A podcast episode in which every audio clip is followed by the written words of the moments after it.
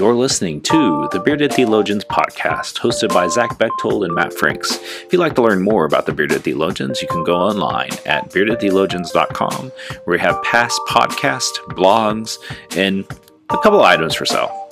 So check us out, beardedtheologians.com. Thank you for listening and enjoy this week's show. You're listening to the Bearded Theologians podcast, hosted by Matt Franks and Zach Bechtold. So, for the last few weeks, actually several weeks, almost two months now, we've been uh, dissecting the Lord's Prayer, but with other people. And we want to bring this series to a close. And um, Zach, as you think about what we've talked about over the last, I think, six weeks, uh, what are some things that kind of stirred up in you uh, as we close this out? Um, you know, some things that you learned, some things that you may, uh, you know, process or use in your congregation. Like, what are some things that spoke to you? Yeah, I, I think my favorite thing that uh, I, I've pulled from this um, series that I that I wasn't expecting um, was the invitation or encouragement from just about every one of our guests to um, dig into the dig into the words, the language that we use, um, in whether it's the the wordplay or um, just the work with like you know debts and debtors or uh, what Scott did with his congregations in, in taking it, embodying it, and, and writing, uh, writing and using words that worked for their congregation that brought out the, um, you know, just the meaningfulness of this prayer for them in these ways. Um, so it got me, it got me, um, got me thinking uh, about that and the intentionality of what we do and what we say and and how we can play with uh, play with the Lord's Prayer and um, the permission that that's okay. Um, and so what it caused me to do was to take a look in the message, which I, very, very, very rarely do, because um, it's not my not my favorite thing. I, I like it fine, but it's not my favorite thing to use. Um, but I wanted to see what it said about the Lord's Prayer because just for for kicks and giggles, right? And the uh, idea of of wordplay, and so I want to read that. Uh, read the Lord's Prayer as it's written in the message. Our Father in heaven, reveal who you are. Set the world right. Do what's best, as above, so below. Keep us alive with three square meals. Keep us forgiven with you and forgiving others. Keep us safe from ourselves and the devil. You're in charge. You can do anything you want. You're ablaze in beauty. Yes, yes, yes. I just think that's I think that's a really cool way to um, just kind of frame the Lord's Prayer. And uh, many of those words uh, I will I will use, uh, but this is definitely something I'm going to go uh, go to the well on for my own personal journey and in spiritual practices of of working in a variety of um, renditions of the Lord's Prayer and, and play with it and have fun with it and see how that renews some other things that I do.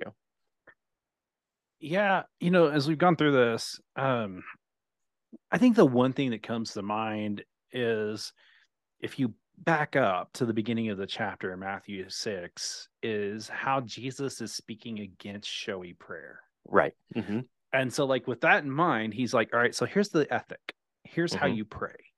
And it sets the tone for us. And I think what's happened is, is that not that, not that the long drone monotone Sunday morning worship Lord's Prayer is showy prayer, but I would contend it's almost empty in that we haven't, um, we're not praying it, we're just saying it. And I think there's a difference between the two.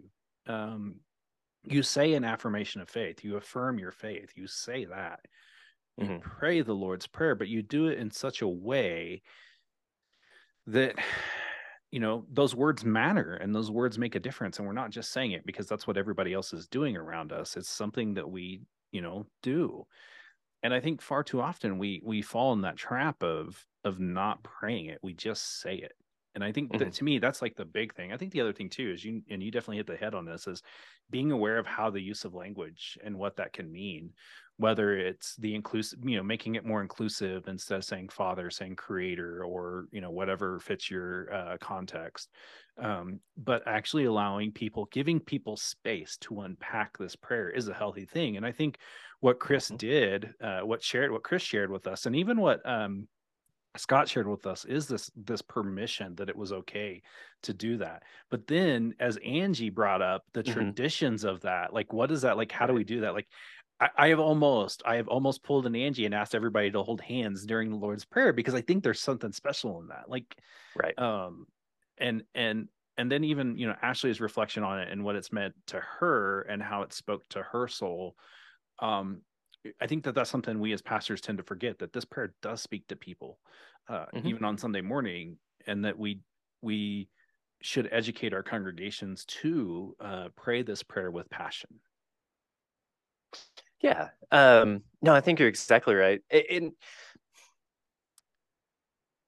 maybe it's it's let well, I think part of it's education. I think you're right there in, in unpacking unpacking that kind of thing, but to remembering to um leave room, make room, just remember all outright that the Holy Spirit is present in all of these things when we're um when we pray these prayers, when we're in worship, when we're out in our day-to-day lives, the Holy Spirit's present and um whether we invite it or not, right?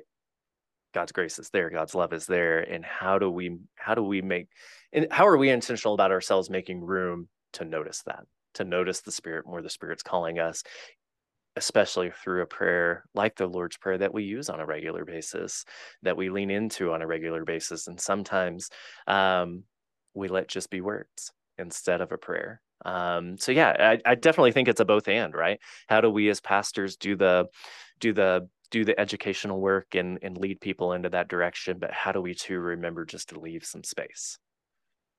And i think that that's important too is that that that work is uh drastically necessary Mhm. for us because um this is an important part of who we are and in worship and all like you know that list just goes down Mhm. and so we have to be attentive to that and not just fall in the trap of will you please pray the lord's prayer with me and Father, now our Right. father i mean and have some passion with it and i've Right. I, I think about that and and i and i really do believe that some of the downfall in the church is our lack of enthusiasm in worship yeah, absolutely. um and that's a whole other podcast for a whole other day um and we can definitely i mean you and i definitely could go around and around on that we do Um, every day. it's true. Uh, that is so true, sir. Um, but I think the the thing that we have to be aware of is the the specialness of this prayer. And Right. there's always a re- I'm always a big fan of. There's a reason why something exists for as long as it does. Mhm. The Lord's Prayer, Holy Communion, Mhm. baptisms, like that stuff is sacred. But I feel like in the church that sometimes we've Well, a- and maybe that's the reminder for all of us, right? Uh, these sacred things that we do in and around worship and around spirituality and practice and and whatnot. If if they've become stale, maybe it's not the practice, the ritual that's become stale.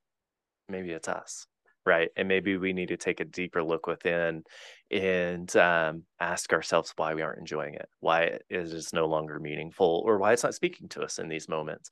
What can we do differently, or how can we approach it differently to rejuvenate that and again make room for the spirit to just flow through? Yeah, and I think that's a good place to land uh, for us Mm-hmm. today. And uh, you know, just be aware of that. You know, and and be honest with yourself. You know, are you just ho humming it, or are you like taking this honestly and earnestly, and then see where that takes you. Like, see what Mhm. that opens up in you. Um, and so you know, uh, this has been a fun series. I, I know it has been for Has me. been. Uh, I think it's uh, challenged us because you know when you have to hear about it each week, but it it was really nice to have different perspectives because it both all both of us each week was like, man, this is like a great way to think about this. And Mhm. Yeah. um, Well, and, Yeah. and I've taken that into into each Sunday service since then. Of "Ah, okay, here we are. Yeah. Yeah. Uh, yeah. let's not it, forget the words. it, it definitely has. Uh, but what does it look like if we hold hands? You know. yeah. Yep. Or I mean, you know, like actually giving our congregation space to unpack that. Um, Mhm. and, and I think that that's something uh, we definitely need to uh, wrestle with on this day and age, as people are are Mhm. wrestling with those things. Um, and so I think that you know, continue to encourage you to do that. Uh, we'd love to hear back from you. Uh, feel free to contact us through all of our social media presence and uh, and or uh, email uh, at beardedtheologians.com. Uh, you can find ways to connect with us and also buy uh, all sorts of fun things uh, from us. And so for the Bearded Theologians, I'm Matt Franks.